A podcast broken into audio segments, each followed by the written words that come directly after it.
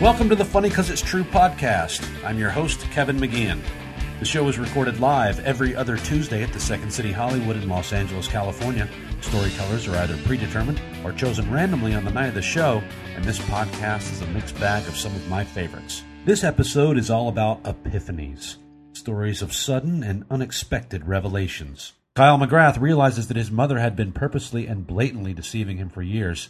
Carla Snowden discovers that you shouldn't hate the player, merely the game. And I follow the advice of a frog because I actually find it the rainbow connection. But there were no lovers nor dreamers, just me. Let's not dawdle. First up, Kyle McGrath. This story is about Christmas and my mother. Um, she's uh she's a very strong woman. She uh she pretty much raised me uh, by herself. My parents split when I was in fifth grade, but uh, she was always the one to to pay attention to me, right? So in second grade, that's uh, the year I found out that uh, Santa Claus didn't exist. And how I found out, I was in uh, Mr. Evert's class, and uh, Katie Vickery decided to uh, to hold a conversation about Santa Claus, and I was like, "Oh, you know, it's great. He comes, he eats half your cookies, he leaves them there. Uh, he even wraps a little gift that's in different wrapping paper than than everybody else." And she just turns, she's like, "You know, it's not real, right?" No, you got to be kidding me, Katie Vickery. Get out of here, right? so, um, so my mom's picking me. She taught at the school that uh, I went to, and she's uh, she's taking me to uh, the doctor's office afterwards, and she doesn't say why. Uh, so we're at the doctor's office, and uh, I ask her, I'm like, Mom, uh, I got something heavy to talk about. I'm sure I didn't use that term, but uh, I was like, uh, today Katie Vickery told me that Santa Claus isn't real, but that's not true, right? He's got uh, he eats half your cookies, and he uh, and he wraps his gift in a different wrapping paper. And she says, uh, Kyle, I'm sorry, but that's been me all these years. Uh, and me being a little emotional bitch just started crying like like nobody's business, like just bawling, right? So what happens right after that is Dr. Slotchick comes in, and this is no joke. He goes, "I haven't even given you the shot yet." so I had to get a. Uh, it was like one of the checkup shots that you get while you're in elementary school. Right after I found out that Santa Claus wasn't real. Uh, so then uh, that Christmas, my mom uh, she set aside. Um, she you know we, she was like, well, why don't you leave the cookies out and all that stuff. Uh, and the next day, I wake up and there's a little note there. Uh, and she had hidden my gift uh, and had a little scavenger hunt around our, our place with like little clues everywhere. Uh, and finally, I found my, my gift. It was a Game Gear, and it said on there, uh, "I know you found out my secret, but I'm not going anywhere." And every year since then, I haven't been home in three years. I'm going home next week, which I'm really excited about. But every year she'll send me a, uh, a box with, with stuff in it, and she still wraps one gift in a little Santa Claus paper uh, to make sure that I know that he's still real. So that's my story. Next up, Carla Snowden. First moved to LA, I was 21. Um, and uh, it was my first time, you know, being alone in a big city. And I was always kind of innocent and maybe naive and uh, never really drank a lot, never did drugs. Like, I was the one person I knew that DARE, like, really affected me. Um, and I had slept with one person who was a long term boyfriend. So, my first year in LA, I went crazy. I was like, this is a vacation all the time, and I'm going to get drunk all the time and getting high and, uh, not having a lot of sex or anything, but I was in love, and his name was Chris, and he lived in um, a bungalow, which is so Hollywood. Uh, and he was surrounded by these bungalows, his bungalow, with all of these other men in bungalows. So it was like the male bungalow area.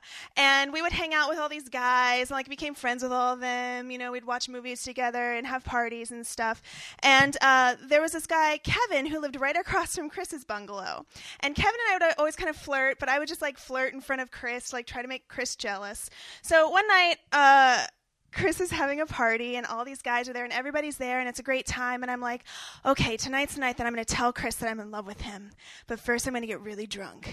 So I did. I got really, really, really drunk and uh, I cornered Chris. Um, this is one of my dark moments, you guys. Take a breath. Uh, I cornered Chris and I was like, I love you so much, and I really think that we're supposed to be together. Um, and of course, his response was, not interested in a nice way. Uh, but in my drunken brain, I was like, oh God. So I remember running across the courtyard to the other bungalow, to Kevin's bungalow, and banging on his door. And I was like crying. And I was like, it's fine. I'm okay. And I wouldn't tell him why, but I was just like, come outside. And like I was flirting with him loudly so that Chris could hear it from uh, his bungalow. And Kevin was like, great. You know, hey, let, us hang out for a bit. I'm like, no, no, no. And I like push Kevin back into his bungalow. And I run over to Chris's bungalow. And I'm like, see, other guys want me why don't you want me? I'm so drunk and in love with Like, I'm still not in love with you. It's been five minutes. I, my feelings have not changed. So I ran back across the courtyard and I banged on Kevin's door. And this time we went inside and I was flirting with him very, I don't know what that means. It means like laughing, ha, or something in his jokes. Uh, and uh, then, like, we're talking and flirting, and the next thing I know, we're kissing, and then the next thing I know, we're naked, and then we're on his floor, and he's like, "Hold on!" And he goes and he grabs a towel and he puts it under me, and like all of a sudden, we're having sex on his bungalow floor. But it's not with Chris, it's with Kevin. And I was so drunk, I was having one of those moments where I was like outside of my body, looking down, thinking, like, I'm having a one night stand for the first time in my life and we did. We had sex, and the next morning we awkwardly said goodbye. And I was like, oh, I hope Chris didn't hear us having sex. And then we just never talked ever, ever again. Ever again. And it was a one night stand, and that was the first time I had had one. And Chris didn't want to talk to me anymore after that. Rightly so, let's be honest, you guys. Uh, and a couple years passed, and uh, I was at the bookstore on Franklin next to uh, Birds, you know, that used bookstore. And I was with a girlfriend, and uh, the one night stand walks in, and he's with a guy friend, and he sees me, and he's like, "Oh my God, Carla!" And he runs up to me and he hugs me, and I'm like, "Ah!" And just like immediate shame because I had cleaned up my life, you know, like I wasn't in vacation mode anymore. I was like Carla, I was grounded and normal and awesome, much like I am now. And uh, and, and, and he was just so warm and fun. But all I could think was, I cannot remember your name. I do not remember your name. So we're talking, and then he uh, kind of, after a couple minutes, he's like, okay, well, uh, hi to my friend. Hi, I'm Kevin, and I'm going to go ahead and introduce myself to you since Carla clearly doesn't remember my name. And I was like, and he goes, wow, really? And I go, I was 21.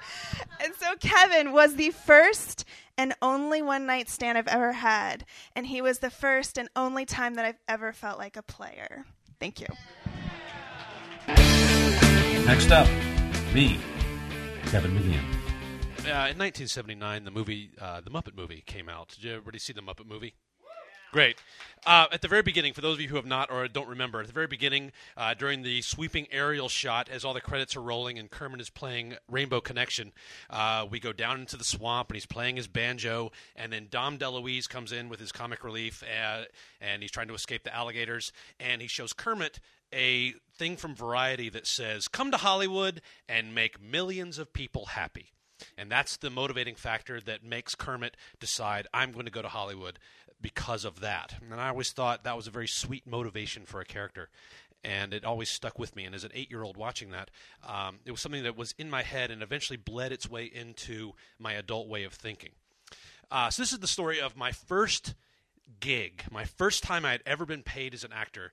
Uh, I got hired at Second City in September of 2000, and I was so excited. I had worked tirelessly to get this. I had wanted this so bad I could taste it, and I had been through uh, so much heartache, uh, so many times of rejection, but I had finally pulled it off. And this is uh, after years of countless improv shows and other shows as well. But the show that really got me on the map at the theater was a thing that at a at a place called the Annoyance Theater, and it was a show called and uh, What Every Girl Should Know, an ode to Judy Blume." And it was three Judy Blume stories: Deenie, Are You There, God? It's Me, Margaret, and Forever. And they were all uh, split up, and it was one show based on all three of those books. Uh, and it was very well received, and women love Judy Blume. love it. The thing that blew my mind when I first got asked to do it, I thought, oh, I don't want to do this. But then I found out women lined up around the block, and for the year we ran it, the show sold out every time, and it was just absolutely fascinating. Just the mentality of just the bonding that this uh, show would bring for women. Um, and on a side note, uh, the the part I was in was Forever, and if you guys know Forever, it's the sex book. It's the uh, first first time sex book. Uh, it's about a, woman who's a, an 18 year old who's about to have sex for the first time. She's really nervous, and she's to have it with this guy, and it's to they're to love each other forever. Hence the titular section. Um, so, uh, just to give this little thing because I found this very funny, because it's a sex book, we have to have sex on stage. But the way we do it is we're behind a curtain up on this elevated platform, and we were silhouetted so we could comedically have sex awkwardly and such. Um, but because I was at a theater that was known for gross out humor, uh, they insisted upon me taking this AK 47 water gun that was affixed with a big dildo, and it would come out of the sheet and then shoot water on the audience. It was funny and it got a big laugh, but the night my mother came and the water hit her was a very uncomfortable post show conversation.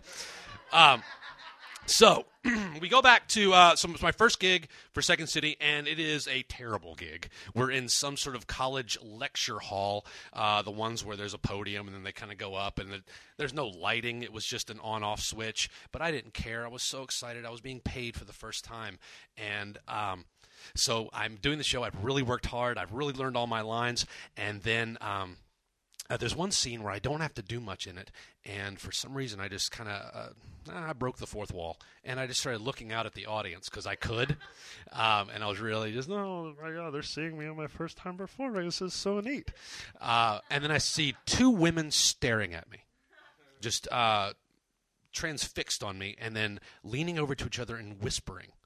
Now deep down I'm an insecure fella and uh, seeing two people just staring at me and whispering and knowing they're talking about me threw me into a tizzy.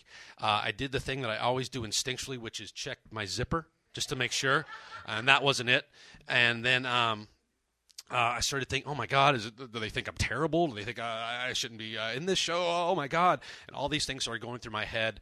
But eventually the show went fine, and then we were done. And then afterwards, I was gathering my props at the stage, and these two women walk up to the stage, and they say to me, um, Were you in the Judy Blume show? And I said, Yes. And uh, we're about 50 miles outside of Chicago, so it was odd to be recognized for it because, I, yeah, we're pretty far away from where it took place. And um, I said, "Yeah, I I was." And she goes, "Oh, we knew you were. We knew it. I told you. Uh, we saw that show, and um, it's very rare that we see shows. It's weird that we see you in two of them." And I said, "Yes, that's weird. We're pretty much out of small talk." And they say, "Well, we really enjoyed the Judy Blume show." Um, and I said, "Oh, thank you." And then they added this. We went with a friend of ours who was very, very sick. And the other one joined in. Yes, uh, it really took its toll on her and um, she got really, really bad.